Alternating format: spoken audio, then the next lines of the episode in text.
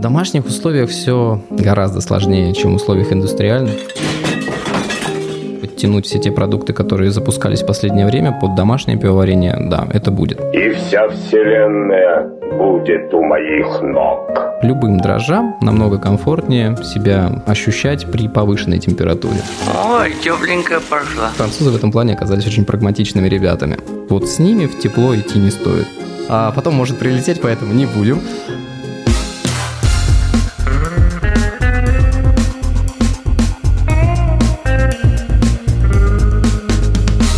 Два пива, пожалуйста. Всем привет, я Олег Короткий, журналист и домашний пивовар. Вы слушаете подкаст «Два пива, пожалуйста», подкаст о пиве, технологиях его производства и культуре его потребления. Если вам нет 18 лет, то срочно выключайте, эта история не для вас. Ну а спонсор второго сезона — это компания Zip Service. Она импортирует в Россию сырье для пивоварения и строит завод европейского бренда ZipTech под ключ.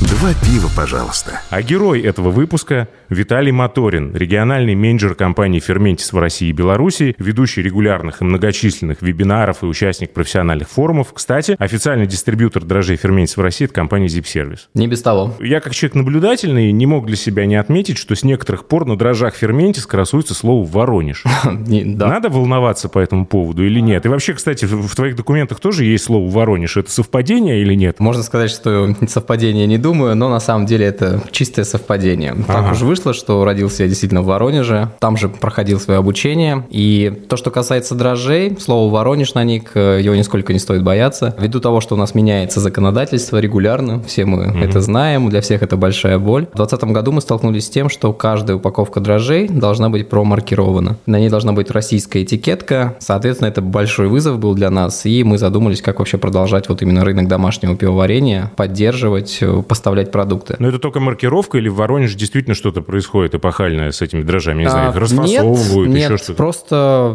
юридическое лицо, дочка корпорации Лисафер в России, это ООО «Сафнева», которая зарегистрирована в Воронеже. Ага. Это просто юридический адрес, если внимательно посмотреть на дрожжи, там написано «импортер», не Так, больше. еще раз тогда. Значит, эта надпись наносится во Франции, в Бельгии, в Канаде, где бы там дрожжи не производились, но не в Воронеже. Да, Это дрожжи важно. производятся на том же самом заводе, по тем же самым технологиям, просто меняется упаковка, добавляется этикетка на русском языке, просто упаковка на русском языке, и, собственно, это единственное отличие. А насколько я знаю, сейчас готовится то же самое для Швеции, потому что там тоже задумались над тем, что должно быть на шведском языке, а, и для Китая. Ну, То есть это такая история, которая становится все более и более популярной. Но мы здесь были пионеры, я скажу так. Александр Сергеевич, слово.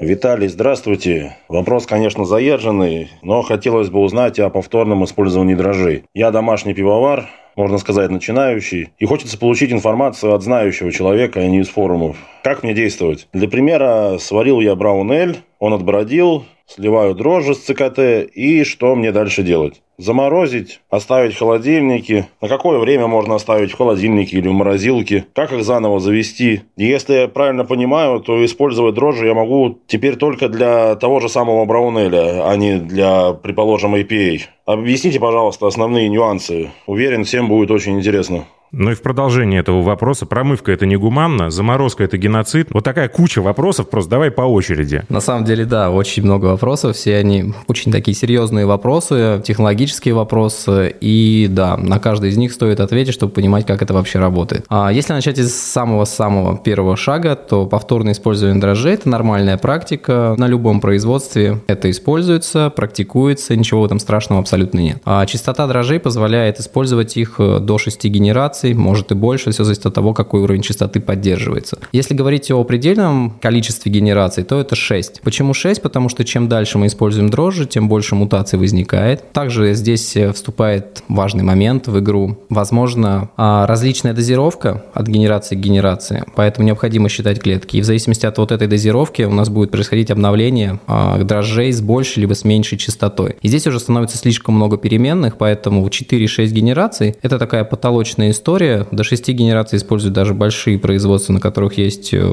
микробиологическая лаборатория, которая контролирует все, все, все процессы. А для домашних пивоваров, я думаю, 2-3 генерации – это такой потолок, предел. А при условии, что вы точно уверены, что первое пиво, которое вы сварили на дрожжах, оно не испортилось, оно надлежащего качества, никакого заражения вы не получили. Это такой основополагающий момент. А второй момент – мы не можем использовать дрожжи оборотные, а если пиво было более горькое, на менее горькое. Потому что дрожжи за собой увлекают, безусловно, а, вещества хмеля, альфа-кислоты. Это будет уже другой продукт, будет влияние определенное. То же самое для а, более темных сортов нельзя использовать для более светлых в дальнейшем. То есть должно быть от светлого к темному, от менее горького к более горькому. Что делать с дрожжами, снятыми? А как это вообще происходит? морозить? Да, здесь очень тонкий момент, потому что все штаммы ведут себя по-разному. А, Есть штаммы, которые хорошо садятся на четвертый день брожения, какие-нибудь элевые типа S04 с очень высокой седиментацией. Все лагерные штаммы довольно хорошо садятся, и их не нужно доводить до замораживания, до отрицательных температур, чтобы собрать. Поэтому имеет смысл декантировать пиво раньше, когда уже биомасса а, сделала свое дело, и она находится в таких неких стрессовых условиях. И чем дольше мы будем сохранять ее в стрессовых условиях, тем меньше живых клеток у нас потенциально будет. Поэтому здесь все зависит от штамма дрожжей. Чем быстрее они садятся, тем быстрее подходит момент, когда их собирать. А для ряда штаммов необходимо замораживание, безусловно, иначе мы просто их не посадим. Ну, это какие, например? А посадить холодом, например, VB06. Это очень плохо седиментирующий штамм. К97. То есть э, без заморозки их не собрать абсолютно. Промывка. Некоторые говорят, что это вообще издевательство над дрожжами. Ну вот я недалеко от этой истории. Я считаю, что промывка зачастую это даже больше вред, потому что мы вносим воду, вода не может быть идеально чистой в ряде случаев. А, да, мы можем удалить там недоразвитые дрожжи, какие-то мертвые клетки, возможно. Возможно, можем занести что-то еще. А с технологической точки зрения промывки не несет необходимости, если мы собираем дрожжи правильно. То есть удаляем нижнюю часть мертвую, удаляем верхнюю часть недоразвитые. Поэтому в дальнейшем не стоит с этим заморачиваться. Сколько они могут протусоваться в холодильнике без последствий? А здесь очень тонкий момент. А, Оптимальные условия для хранения – это где-то 2-4 градуса плюс. В этих условиях их можно хранить э, 4 дня максимум. А после этого стрессовые факторы нарастают. И чем дольше мы храним, тем меньше живых клеток у нас э, остается, тем меньше гликогена в дрожжах, э, тем более слабыми они становятся. Прикопать дрожжи там на месячишко не получится.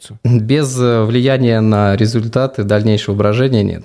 Значит, вариант экономии Надо варить чаще, это единственный вариант экономии. Ну, понятно, что компании Fermentis, кстати, как производителю, невыгодно, чтобы пивовары работали с дрожжами второй и последующей генерации. Чем больше дрожжей они продадут, тем им выгоднее и лучше. Но, кстати, есть мнение, что некоторые штаммы только а, во второй, третьей и последующих генерациях по-настоящему раскрываются. Ты можешь как-то подтвердить или опровергнуть эту информацию? А на самом деле у нас проводилось исследование, исследование довольно интересное. Ам, Я сам, когда пришел, у меня были такие предрассудки, мифы в голове, когда только пришел в компанию, что да, сухие дрожжи, дрожжи в жидком виде – это чуть-чуть разные дрожжи. А, Но, как оказалось, если взять популяцию дрожжей, высушить ее и сравнить э, на газовом хроматографе по компонентам, которые выделяются, то вот эта разница, вариация в ароматических компонентах, вообще в динамике поведения, брожения, она настолько ничтожна, что можно сказать, что это одно и то же. Почему происходит такая большая разница, можно объяснить совсем другими факторами и историями. Никто никогда не считает количество дрожжевых клеток. А вот от размера биомассы, от состояния этой биомассы очень сильно зависит выражение профиля. Большая биомасса может продуцировать больше одних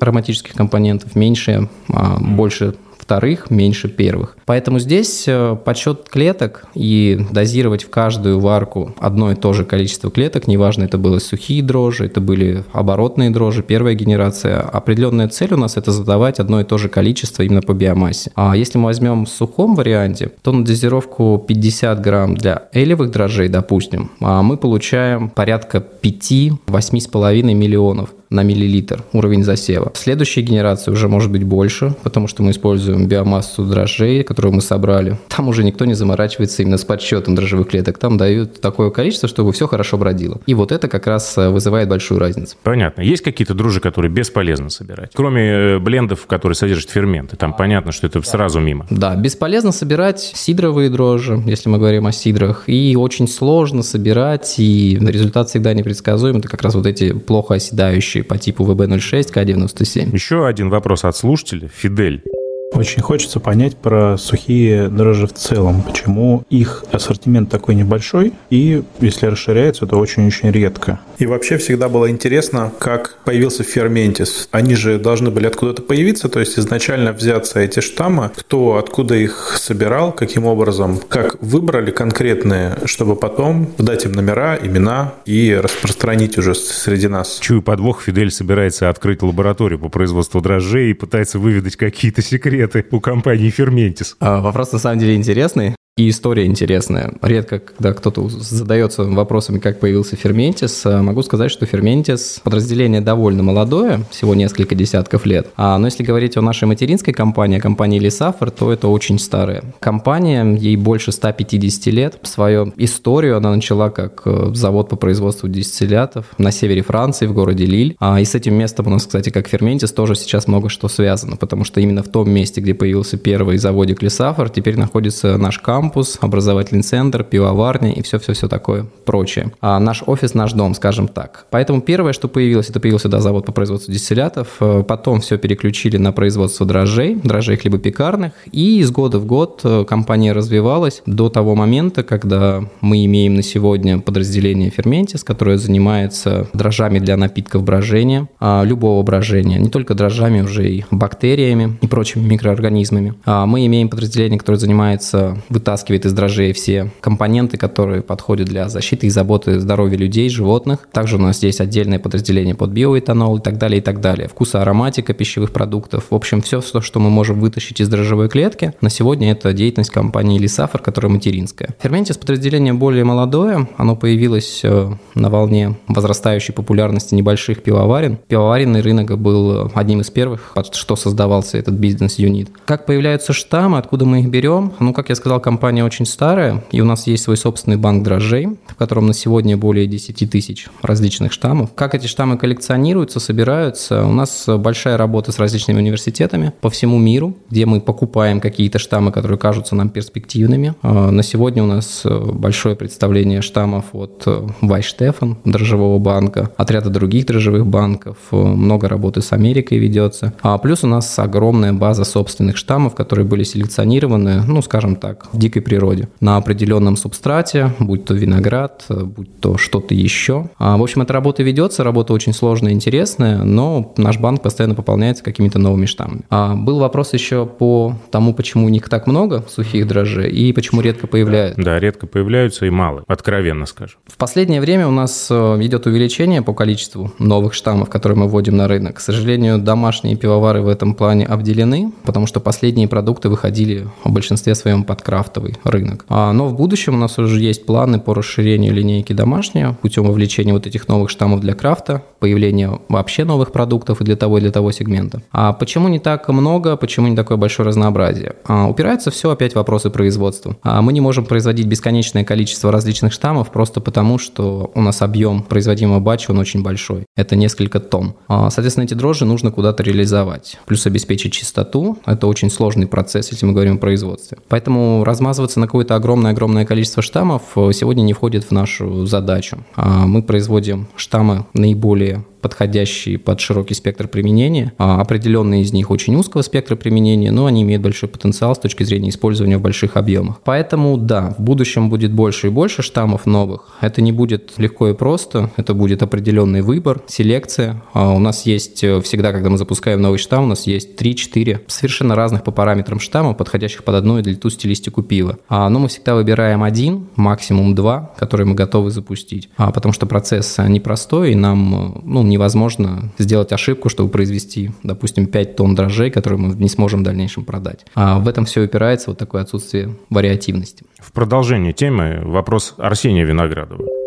Виталий, привет. У меня следующий вопрос. Не в курсе ли ты, по какому принципу Ферментис выбирает дрожжи, которые идут в широкую продажу? Ты в одном чате сказал, что леофизации можно подвергнуть любой штамм дрожжей. Почему у Ферментиса до сих пор не появился штамм, подходящий идеально для джусика, для Нью-Ингланда? Несмотря на то, что сам Ферментис заявляет у себя на сайте, что а, для Нью-Ингландов подходит К97, С33 и С04, я все-таки не согласен с этим. К сожалению, у вашего нашего конкурента Лолиманда есть такой продукт, это верданты, а у Ферментиса до сих пор нет. По какому принципу убираются, что вот э, выходят, допустим, сухие бретты, но до сих пор нету для джусиков? Надо сказать, что Арсений изменил формулировку, потому что первый раз он смачно наплевал в микрофон. Формулировка там была «пальто да не то». Извини, Арсений, я не могу держать это в себе, я должен предъявить это в лицо Виталию. Да, Арсений, привет. Э, вопрос хороший. На самом деле есть такое понимание, что S33, S04, K97, которые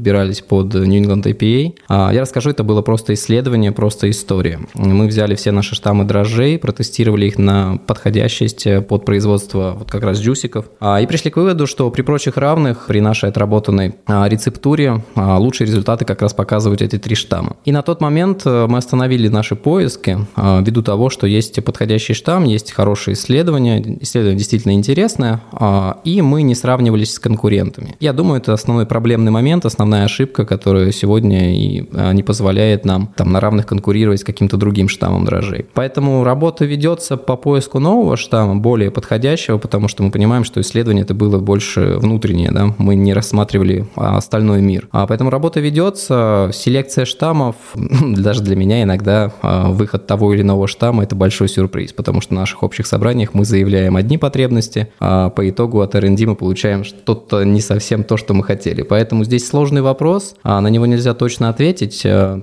но да, выходит Бред, мы все рады, потому что это такой интересный продукт, абсолютно новый. Под Нью-Ингланды, ну, нам еще нужно работать, я думаю, работа продолжится, мы ждем новый продукт. Но тут можно продолжать бесконечно. Когда и будут ли дрожжи лоханцы? Где квейки? Есть мнение, кстати, что за квейками великое будущее. Что думаешь? Когда ждать квейков от Ферментиса? Здесь тонкий момент. Э, у меня есть ограничения по рассказу того или иного. Когда что-то запускается, я могу сказать, что они в работе. Они Зря вот где-то рядом. чай, надо было пиво налить, тут проще было бы вытащить эту информацию. А потом может прилететь, поэтому не будем. Квейки в работе, они должны быть... Я сделал все, что мог, вы видели. А квейки в работе, они должны быть э, в ближайшее время, скажу так. Э, ну, рассчитываю, что в 2023 году мы получим, потому что ну, стадия уже промышленных испытаний, она подходит. Так, а лоханцы? А, не могу ничего сказать, потому что проект еще слишком далеко. За квейками великое будущее или эта информация несколько преувеличена? В моем понимании это довольно интересный сам по себе штамм дрожжей, да, вид дрожжей, который позволяет э, получить уникальную стилистику при минимуме, так скажем, создавшихся условий. Поэтому в этом есть определенный потенциал, интерес, э, плюс э, большая потребность рынка пивоваров. Максимально дипломатичный ответ. Макс Билан, следующий вопрос. Э, будут ли дрожжи Fermentis HA18 в фасовке 5 грамм для домашних пивоваров? Ну, не 5, а 11 и 5, наверное, это имелось в виду. И дополню, почему нет мелкой фасовки тогда уж британомицетов, DA16 и аналогичных? Это слишком специфично или просто не дошли руки? А, не дошли руки, но сейчас могу сказать, что на будущий год готовится релиз всех, потому что в нашей внутренней документации уже это все подготовлено. А, мы их выпускаем. Да, сейчас будет некий такой интервал перерыв на производство российской упаковки. Увы, ах, теперь это чуть сложнее. Но в целом, да, эти продукты готовятся. По миксам я могу сказать, что они не будут в 1,5 грамм. Они, скорее всего, будут в 20 граммах, а просто потому, что там дозировка больше, ввиду того, что 50% уходит на энзимы. А, но на домашний рынок у нас сейчас фокус определенный есть, и подтянуть все те продукты, которые запускались в последнее время под домашнее пивоварение, да, это будет. Короче, Макс, если вы собирались купить полукилограммовую пачку и до конца жизни ее использовать, то повремените с этим инвестиционным решением. Возможно, а, что что-то все нарисуется. Будет, все, все будет, будет, Макс. Так, ну что же, дальше э, вопросами буду мучить я. Э, некоторые пивовары опасаются вносить ферменты после кипа. Как не получить партию осколочных гранат вот с этими самыми DA16 или HA18? Можно ли говорить о стабильности продукта, если он не был на сепараторе и не отфильтрован? А, это всегда тонкая работа, работа с ферментами уже после того, как их невозможно инактивировать. Когда мы вносим в бродильный чан, ферментер, а, мы должны понимать, что конечная цель всего этого внесения – это абсолютно сухой профиль. А, то есть ферменты и дрожжи должны доработать до нулевого содержания сахаров. А эти штаммы как раз, эти штаммы, эти продукты как раз позволяют этого добиться. Поэтому если мы берем их и хотим оставить какой-то сахар, то тогда риски определенные есть. Если мы бродим насухо, получаем своего рода брюты, то никаких рисков абсолютно нет. Этот фермент, он отработает свое, и больше ему расщеплять будет нечего. Это может как-то сказаться на ароматическом состоянии пива? Я имею в виду, например, сухое охмеление и насыщенность. Она может редуцироваться со временем или нет? А, на самом деле она может редуцироваться, но не по наличию фермента, потому что фермент, он а, четко заточен под крахмал, а расщепляет только крахмал, крахмальные углеводы, поэтому на хмелевые составляющие он влияния не оказывает. Мы вот тут с Татьяной Викторовной Мелединой встречались недавно и обсуждали там перспективы биотрансформации, которая якобы когда-нибудь да позволит полностью отказаться от хмеля. Ну, то есть вы будете иметь состав на этикетке вода, солод, дрожжи. И при этом брют IPA, например. Это реалистичное предсказание, скажем так, или совсем уж утопия? Биотрансформация в любом случае это биотрансформация чего-то, это биотрансформация хмелевых компонентов. Если мы не вносим хмель, то нет биотрансформации. Ну хорошо, возможно, усиление до такой степени, что там Очень гомеопатическая доза да? Приводит к хопберну в результате. Я не знаю. Ну, я утрирую, конечно. Ну, я понял, да. Общий посыл я понял. А, на самом деле мы проводили исследования на эту тему. Мы изучали разные штаммы, как они себя ведут с разными видами хмеля на выражение тиолов, терпенов. А, и пришли к интересным выводам, что определенные штаммы очень сильно выражают, э, освобождают ароматику, особенно тиоловую, при работе как раз в момент брожения. Почему именно в момент брожения? Потому что дрожжи активны, их метаболизм запущен, и вохмеляя, ну, сухое охмеление проводя во время ферментации, мы получаем именно максимальное вот это биотрансформация, биотрансформационное влияние дрожжей. Позволяет это усилить ароматику? Безусловно, позволяет. Позволяет ли это в полной мере отказаться от хмеля? Нет, абсолютно не позволяет. Вы можете сократить использование хмеля определенно, а выразить ароматику более яркую, более насыщенную, но отказаться от хмеля на сегодня это утопия. Я, может быть, дальше буду задавать какие-то совсем уж наивные вопросы, но у тебя много роликов на разные темы, и там довольно профессиональные ответы на большинство из этих вопросов даны. Но, тем не менее, я позволю себе повторить некоторые из них для того, чтобы в более, скажем так, приземленной, что ли, форме слушатели получили ответ на то, что, может быть, их отпугнуло в профессиональном изложении. Поэтому расскажи в двух словах, э, откуда взялись дрожжи низового брожения, что это за гибрид такой, и действительно ли это какой-то отдельный вид, сорт, род, я не знаю, как это правильно на научном языке, или это просто, как в некоторых книжках объясняется, режим их эксплуатации, и не более того, или они действительно чем-то принципиально отличаются от всех привычных нам элевых дрожжей? Хороший вопрос. Лагерные дрожжи – это естественный гибрид, который был получен э, исторически, как полагают. Никто, конечно, проверить этого не может, но получен где-то в Альпах, в зоне Германии Чехии, вот в этом регионе, откуда, где сейчас, собственно, а, лагерная история максимально популярна, лагеры, которые ценятся до сих пор. Как это появилось? Это появилось э, благодаря гибридизации, естественно, нескольких видов. Это был Эубаянус и Церевизия. И получился Пасторианус, Арсбергенсис, кому как удобно. То есть это тот вид дрожжей, дрожжей, род дрожжей, который адаптирован именно под работу при низких температурах, который э, максимально сдержан в ароматике. В общем, то, что мы ждем от лагерных дрожжей. Это естественный гибрид, э, ничего там сложного с точки зрения науки нет. Э, так получилось, у нас много в природе примеров естественной гибридизации, поэтому он такой, какой он есть. Что касается работы при разных температурах, могу сказать, что любым дрожжам намного комфортнее себя ощущать при повышенной температуре. Даже лагерные штаммы с точки зрения метаболизма, работы своей. Им комфортнее при 20, при 25, просто физиологически. Они все дрожжи предпочитают теплые температуры. Но они способны противостоять, так скажем, работать эффективно при низких температурах. Именно в этих температурах у них очень сдержанный профиль. В этом особенность именно лагерных штаммов. Что будет, если пресловутый W34 на 70 взять и сбродить тепло? А вот как раз с ними ничего не будет. Это единственный уникальный камень, э, уникальный камень, а просто я хотел сказать, что мы его зовем между собой, это немецкий камень, из которого что не выжимай, все равно получится чистый профиль, никакой ароматики он не даст. А поэтому это, да, единственный уникальный штамм, который при 15, при 18, при 20 показывает абсолютно идентичный ароматический профиль, не выделяя вообще никакой побочки. Либо в том значении, которое ниже порога чувствительности, что очень интересно. А, я знаю много пивоварен, которые уже этим пользуются довольно успешно и разгоняют свои возможности в летний период. Хорошо, я не знал, что я попаду пальцем в небо, то есть в исключение, а S23 или S189, Тогда По будет? 189 могу сказать, что это вот вообще не тот вариант, потому что там будет очень дикая ароматика. Ароматика не очень приятная, какая-то развитая эфирная, высшие спирты даже в большей степени. Вот с ними в тепло идти не стоит. Это как раз очень негативный пример. S23, они сами по себе немного эфирные, поэтому если мы еще дадим им возможность поработать в теплой температуре, само собой, они очень сильно усилят эфирный профиль, поэтому да, это исключение только одно. Еще есть у домашников одна боль. Мы не можем при задаче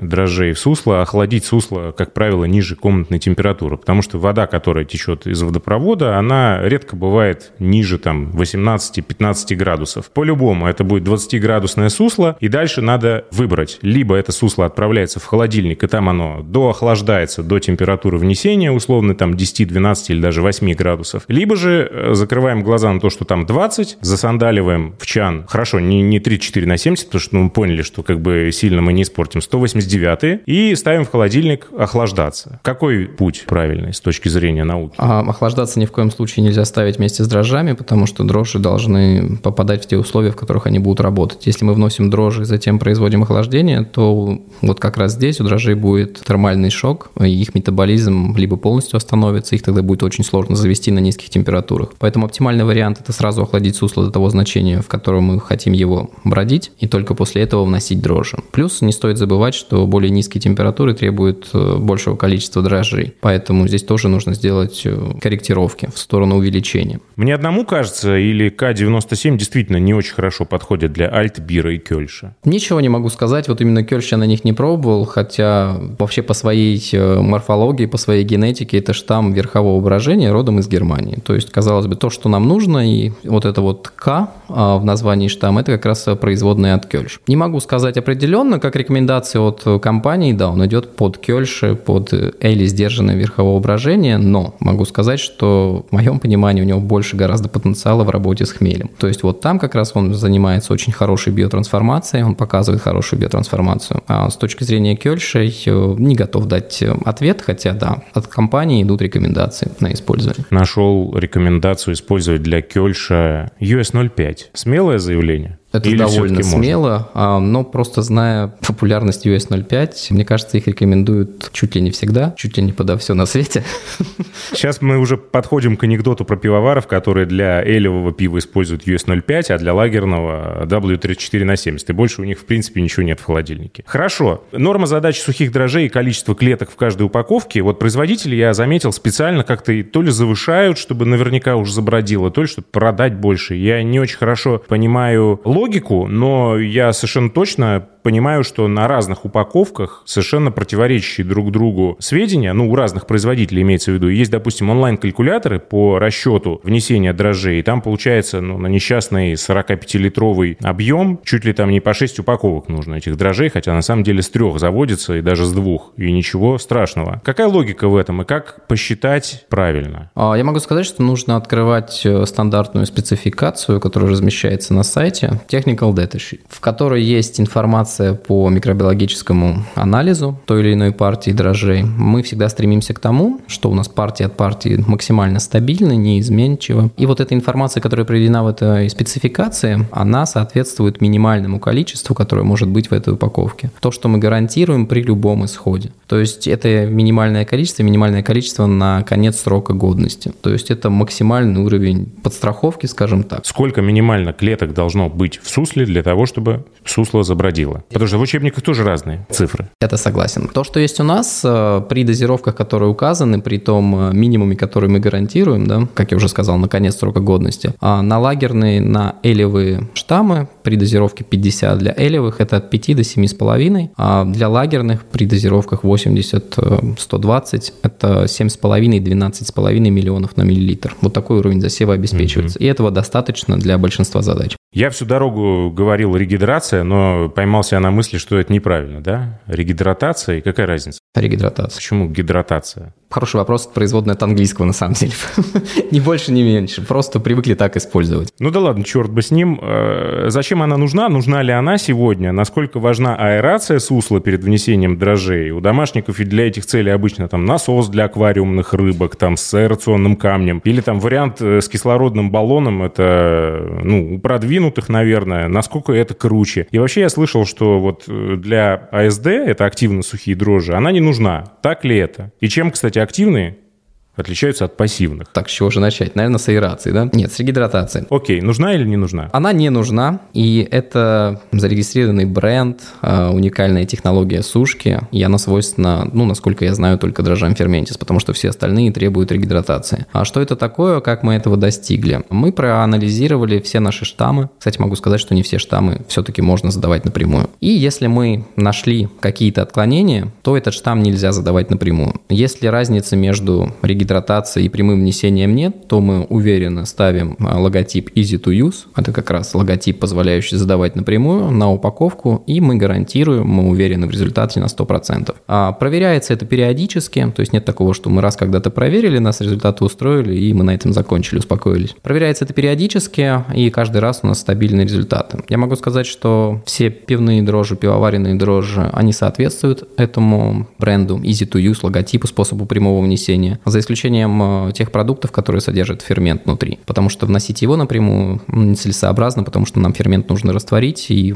просто концентрацию сделать одинаковую во всем объеме. А все остальные можно вносить напрямую, не бояться абсолютно, результат будет тот же самый. Касательно аэрации, в общем случае дрожжи очень любят кислород. Кислород им необходим для нормального функционирования мембраны, для нормального построения мембраны, связанный с ЭТС-эргостеролом и прочими жирными кислотами, которые у нас э, обеспечивают правильно сформированную оболочку оболочку. Дрожжевые клетки позволяют э, ей быть проницаемой и устойчивой к воздействию негативных факторов, будь то астматика, а, либо воздействие алкоголя в дальнейшем. А в сухих дрожжах существует запас по эргостеролу, поэтому если вы используете один цикл, то есть вы задали сухие и больше их не будете использовать, то смысла в аэрации нет никакого. Если же у вас потенциально есть идея использовать оборотные дрожжи, то тогда, безусловно, нужна аэрация. По уровню аэрации безусловно, есть определенные значения, там, допустим, 10 миллиграмм а, на миллилитр. Это такой золотой стандарт, э, который всегда используется, но очень сложно его в домашних условиях обеспечить. Поэтому вы аэрируете при стопроцентной стерильности, безусловно, иначе мы можем внести какие-то совсем нежелательные компоненты микроорганизмов в наше пиво. Кислород идеальное.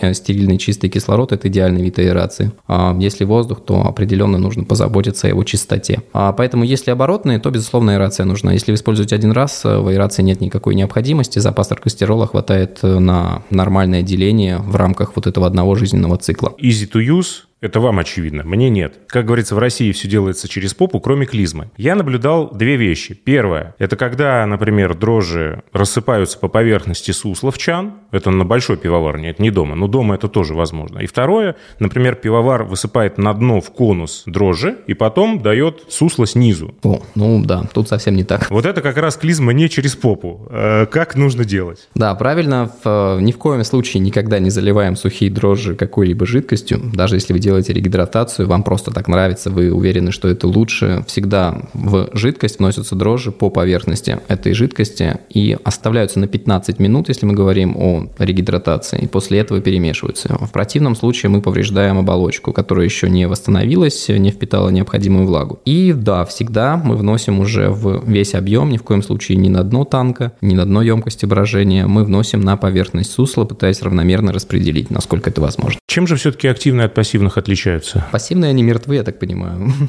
Других ну, отличий нет. Грустная история. Следующий вопрос. Можно ли самостоятельно блиндировать штаммы, вот в том числе в домашних условиях? И если да, то как это правильно делать? Сразу на главное брожение или можно добить оставшиеся сахара в пиве, подбросив какие-то дрожжи уже на позднем этапе? А, здесь, безусловно, есть две цели, два пути а, достижения результатов, которые вам необходимы. Есть штаммы, которые, допустим, как S33, которые довольно ароматные, очень ароматные в плане фруктовой ароматики брожения, но они не потребляют мальтотриозу. И, понятно, профиль может кого-то не устраивать устраивать ввиду того, что излишняя сладость, излишнее тело. А, поэтому можно начать брожение с S33, затем внести другой штамм, но здесь очень важно понимать, что когда мы вносим штамм в сусло, там нет алкоголя, нет никаких стрессовых факторов, влияющих на дрожжевую клетку. Когда же мы вносим а, дрожжи уже в пиво, то здесь как раз появляется алкоголь, СО2 и много-много чего еще а в виде побочных продуктов, а, которые негативно влияют. И завести дрожжи в этом состоянии будет значительно сложнее. Поэтому оптимальный вариант, вы дошли до финальной точки с одним штаммом, а затем вы готовите стартер, просто регидратируете дрожжи, даете им завестись в идеале, пусть это будет э, простой сахар в небольшом количестве, просто чтобы они начали свой процесс метаболизма, брожения. Затем вы вносите это в пиво, скажем так, не готовое еще пиво, которое еще нужно добродить, и заканчиваете всю процедуру. Это первый вариант. Подкормка, активаторы брожения нужны в этом сценарии или нет? А, нет, для пивного сусла в большинстве своем а, какие-то специальные подкормки, они не имеют смысла, если это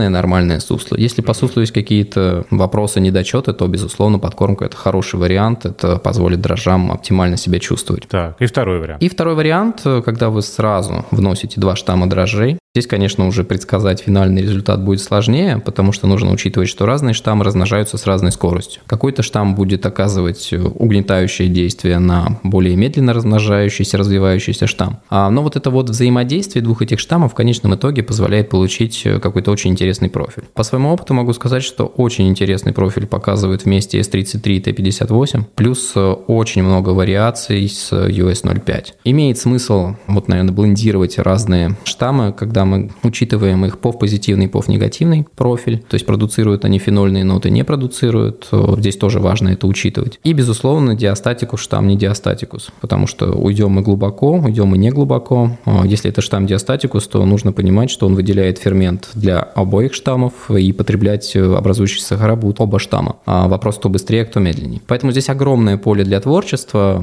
Я пробовал много очень удачных вариаций стилей пива, которые были произведены как раз на несколько нескольких штаммах. А, в общем, здесь простор для творчества, стандартного решения здесь нет, здесь каждый отдельный случай это. Соотношение один к одному, один к двум, два к трем, как это все делается? Стандартная вариация это 50 на 50. А, если мы хотим заморочиться, мы берем стандартную диаграмму брожения, мы смотрим, как штаммы развиваются и учитываем это, допустим, более быстрый штамм, он бродит, скажем так, в два раза быстрее, значит, мы его лимитируем в два раза по сравнению с тем, который вносим вторым, более медленно. Можно ли вот так вот скопом вслепую отправить в чан содержимое, я не знаю, 4-5 упаковок дрожжей, оставшихся в холодильнике. Ну, понятно, что в номинацию точно в стиль на брюкоме мы не попадем, но пиво-то будет или там будет какая-то междуусобица у них? А, пиво будет. Э, ну, вот результат, честно говоря, даже не представляю, потому что, ну, два штамма хорошо, но вот такой микс э, из трех-четырех э, – это очень сложная история. Здесь сложно предсказать результат, вообще результат предсказать на старте, потому что все начнут развиваться, кто-то быстрее, кто-то медленнее,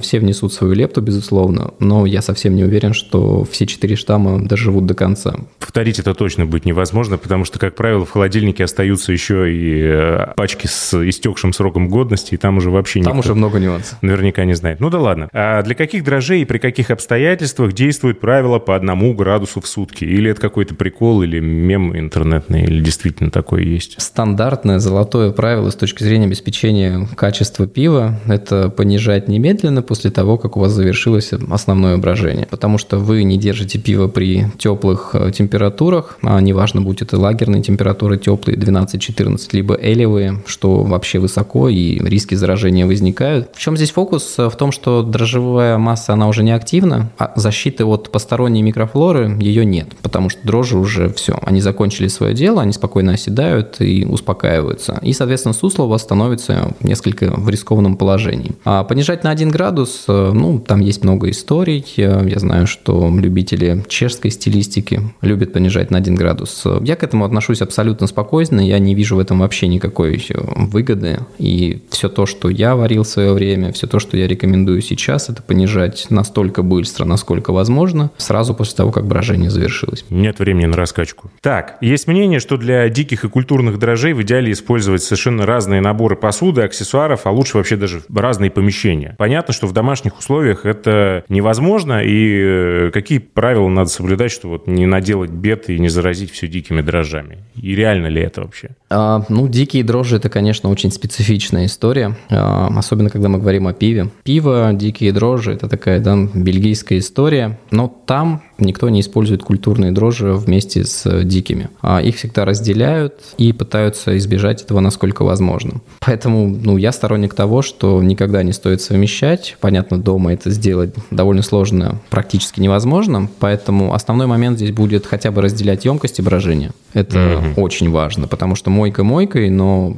есть дикие дрожжи, которые довольно устойчивы к различным а, средствам дезинфекции. Они могут образовывать э, споры, в конце концов. Они более устойчивы устойчивы к негативным факторам, тогда как культурные более нежные в большинстве своем. А поэтому здесь как минимум разные танки брожения, разные емкости брожения и, конечно же, максимальное внимание к чистоте, к мойке, возможность стерилизации, если это возможно, обработки паром. А, в общем, весь спектр возможностей для очистки нужно применять истекший срок годности или истекающий срок годности – это повод волноваться или нет? Когда мы говорим о сухих дрожжах? Да это не такой большой повод волноваться, потому что те сроки годности, которые мы ставим, это не срок годности штамма внутри. Это по большей части условия хранения, которым эта пачка подвергалась. Если вы уверены, что эти дрожжи в течение всего своего срока жизни хранились в оптимальных условиях, то риски здесь, во-первых, минимальны, во-вторых, там еще будет достаточное количество живых клеток. А второй момент э, – качество упаковки. К сожалению, упаковка – это такой лимитирующий фактор, потому что сухие дрожжи, они максимально стабильны, они могут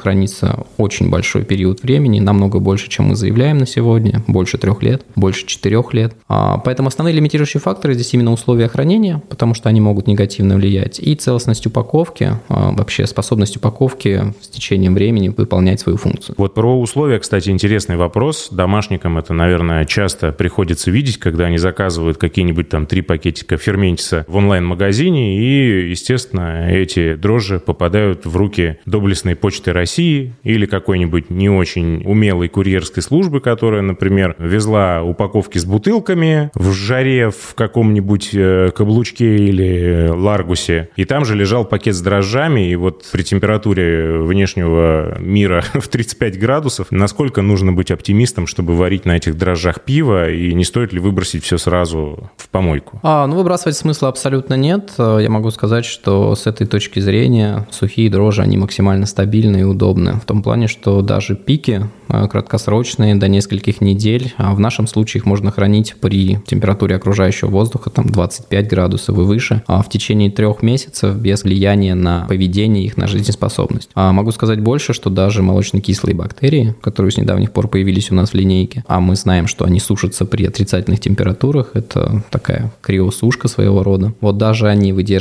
пики до 45 градусов в течение двух недель. А это очень-очень нежные субстанции. По дрожжам, в зависимости от штамма, но в любом случае три месяца при комнатной температуре гарантированно не изменят никакой профиль брожений в свойства этих дрожжей. Ну, это хорошая новость. У меня три упаковки как раз лежат в холодильнике с пометкой э, «доставлено в жару» и черт знает как. Хорошо. Если регидратация не всегда нужная история, то про дрожжевой стартер вообще нет смысла спрашивать в случае с сухими дрожжами. Это Для заморочка, это, это интересно. А, мы как-то обсуждали вообще идеи а, жидких, сухих дрожжей, и один из пивоваров сказал, что я понимаю, почему все хвалят пиво, произведенное со стартерами, с использованием жидких дрожжей, в которых необходимо произвести несколько стадий размножения, потому что ты вложил столько сил в это все, и пиво не могло получиться плохим, просто потому что ты сделал намного больше. Ну, по этой логике это, под это описание попадает любое домашнее пиво, уж по меньшей мере отправленное на конкурс какой-нибудь домашних пивоваров. В домашнем пивоварении абсолютно точно. Стартеры имеют смысл, когда мы вносим дрожжи в какую-то среду, где потенциально необходима сразу активная биомасса. А если у нас есть время на запуск, если условия не такие сложные, то в подготовке стартера особого смысла нет, э, кроме как сэкономить, да, подготовить больший объем э, в течение там какого-то времени и внести не на 25 литров, на что пакетики рассчитаны, а на 50. То есть мы просто увеличиваем биомассу. В этом имеет смысл стартер. Э, мы просто увеличиваем биомассу, покупая тот же самый продукт. При других прочих равных э, стартер это хорошо, когда у нас сложные условия брожения, высокий сахар и все прочее, потому что дрожжи у нас уже сразу подготовлены к активной деятельности. Каких-то преференций, каких-то специфичных особенностей, но это по большому счету не несет, потому что сухие дрожжи – это своего рода биомасса, она тоже готова к работе, ну, хотя ей требуется некое время на адаптацию. В чем причина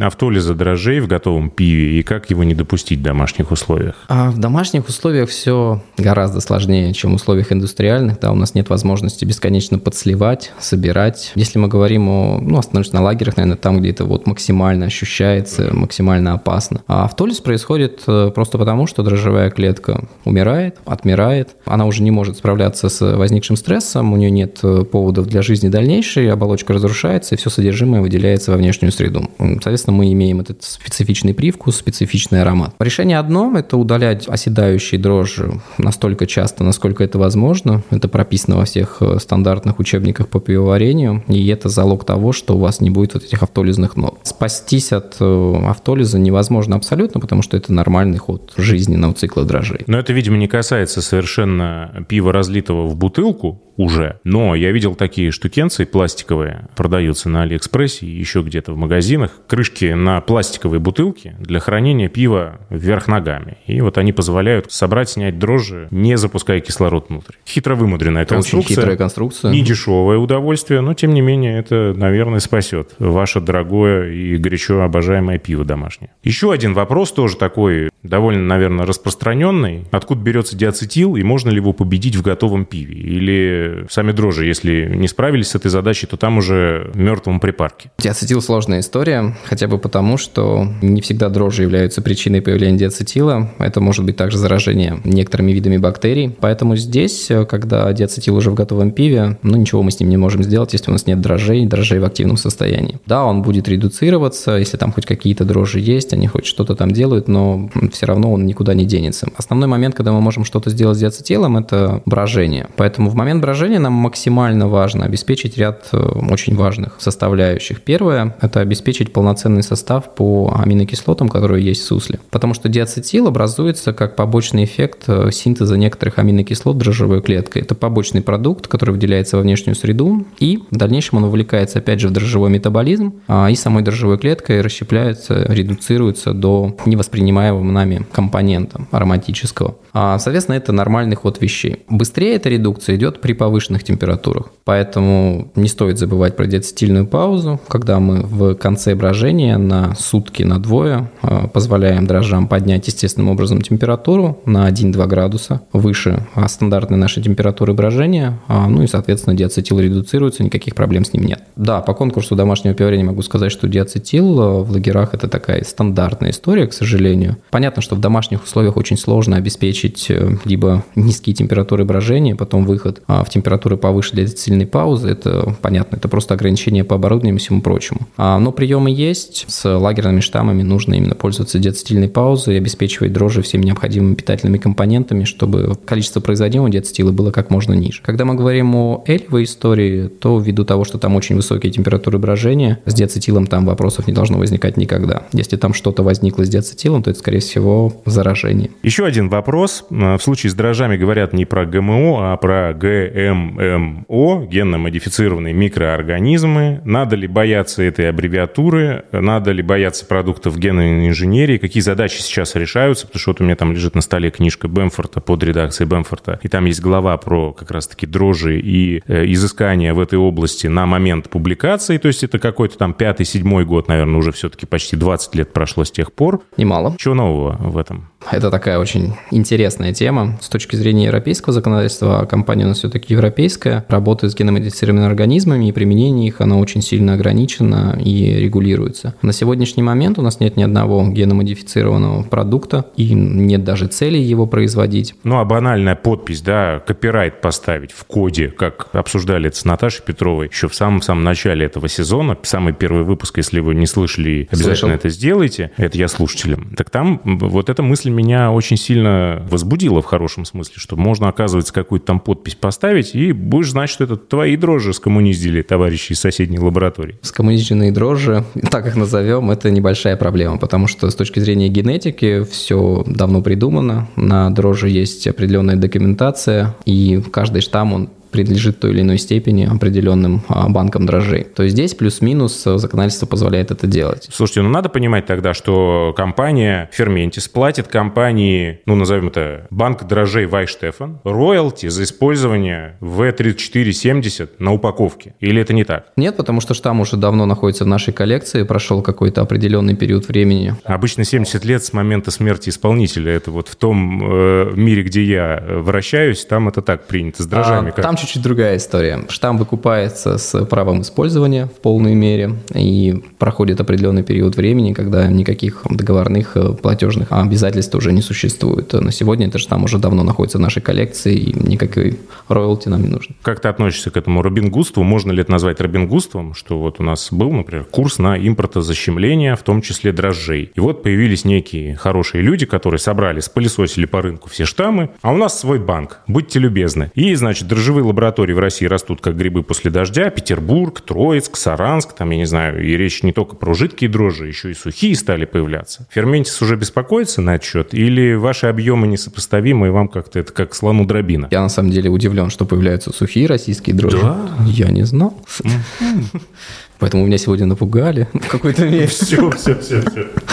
А, вот, на самом деле у нас немножко разные продукты. То, что выпускаем мы, это продукт, который требует от вас минимум работы, минимум э, затрат труда. То есть это продукт, который представляет себе готовую биомассу, которую вам не надо подготавливать брожение, вы можете просто открыть пакет, засыпать, и брожение начинается. Если мы говорим о лабораториях с жидкими дрожжами, хотим мы того или нет, там все равно существует период подготовки, адаптации, размножения, пропагации. Это чуть-чуть более сложная история, другая история. По поводу конкуренции, а, у нас есть очень интересный интересный кейс, я не буду называть лабораторию, не лабораторию, не знаю, поставщика, который очень интересно заходит на рынок, э, позиционируя, что мы вывели чистую культуру дрожжей, штамма ферменте в сухом виде и предлагаем это в жидком виде. В общем, это такая, а с точки зрения законодательства, это очень серьезная промашка, поэтому сейчас мы работаем над защитой своих прав, это нормальная практика. То есть мы не против здоровой конкуренции, но мы против той конкуренции, которая вот таким странным образом построена. Китайские дрожжи – это рабочий вариант, запасной вариант или вообще не вариант? Я никогда... Китайцы же, они тоже так, они с линейками, значит, на выставке брал бивиали, раз-раз обмерили все, хоба и свой ЦКТ сделали по лекалам западных производителей. С дрожжами, по-моему, такая же история, они же сильно не заморачивались. А, я могу сказать, что они развиваются довольно сильно. К сожалению, опыта работы именно с китайскими дрожжами у меня нет. Э, единственное, что я знаю, что они очень лимитированы по вариативности. У них не очень много штаммов, э, но в любом случае по стабильности, то, что я знаю, там пока много вопросов. Э, по вопросам чистоты, ну, могу сказать, что у нас сегодня из всех представленных на рынке компаний самые чистые в этом плане по содержанию каких-то нежелательных компонентов а дрожжевые штаммы. И на следующий год у нас реализуется крупнейший проект. Это выход на новый порядок чистоты, то есть порядок чистоты будет еще больше на уровень. Поэтому здесь мы инвестируем в будущее, мы с оптимизмом в него смотрим. Понятно, что ситуация сегодня у нас такая интересная, а, непредсказуемая, но планы на будущее у нас грандиозные, мы хотим развиваться дальше. Ну вот, кстати, да, многие западные компании покинули российский рынок. Какая позиция у Ферментиса? Она вообще была как-то заявлена? И, ну, можно, конечно, переоформить юрлицо на менеджмент местной дочки для отвода глаз. Будет такая операция или нет? Или все все понимают, и рынок никто оставлять добровольно не хочет? А, ну, мы же французская компания. Как мы знаем, по примеру Ашана, Леруа Мерлен, французы в этом плане оказались очень прагматичными ребятами. А, поэтому никаких разговоров э, об уходе с рынка у Ферментис не было. Даже общаясь в кулуарах с коллегами, все все понимают, что эта ситуация временная, мы много чего не знаем, и каких-то политических решений по уходу Ферментис с рынка, а здесь только может быть политическое mm-hmm. решение, у нас абсолютно нет и в компании не обсуждалось. Замучил, да, вопросами? Прям такой Нет, нон-стоп. даже интересно. Какие книжки про дрожжи читать? У меня вот здесь есть некое перечисление, можешь расставить в порядке значимости. Или для себя, или вообще для темы. Жверблянская Исаева, дрожжи в пивоварении. Булгаков, биохимия солода и пива. Она немножко не про дрожжи, но тем не менее довольно хорошо описывает. Герольф Анны Мюллер, дрожжи в пивоварении. Прист, микробиология пива. Есть классная книжка Уайт и Зайнашев, дрожжи. Ну и каноническая титанический труд Луи Пастера, который, по-моему, никто не читал, но все про него помнят. «Исследование о брожениях». С чего начать и что самое весомое в этом списке? И, может быть, есть еще что-то, о чем я не знаю, например. А про Пастера не могу ничего сказать, потому что не читал. Ага. Я как раз из того числа. Так, понятно. Ладно, Пастера забыли. Дальше. На самом деле здесь стоит подойти больше именно к тематике. Я не могу рекомендовать ту или иную книгу, потому что все имеют свою специфику, написаны по-разному. Кому-то больше нравится изложение одного автора, другого. Но я бы сосредоточился именно на старте, на общей биохимии, микробиологии. Затем перешел уже именно к дрожжам и к их работе. То есть начать с чего-то глобального, а потом идти в деталях. По мне это будет самый правильный, самый оптимальный вариант. Виталий, спасибо огромное за уделенное время. Да, спасибо большое, Олег. Для меня это абсолютно новый опыт. Было очень интересно и буду рад, если мы сможем продолжить эту Да. историю. Еще раз, значит, напомню всем, что спонсор второго сезона компания Zip Service. Она импортирует в Россию сырье для пивоварения и строит заводы европейского бренда ZipTech под ключ. А герой этого выпуска Виталий Моторин, региональный менеджер компании Ферментис в России и Беларуси, ведущий регулярных многочисленных вебинаров, которые я вам советую посмотреть. Это абсолютно искренне и всегда очень интересно. Ну и официальный дистрибьютор дрожжей Ферментис в России – это компания Zip Service. Поэтому, если у вас есть какие-то вопросы и интерес углубиться в эту тему, то топайте на сайт zip24.ru. Там вы найдете всю информацию по этой теме. Спасибо еще раз и всем пока. Два пива, пожалуйста.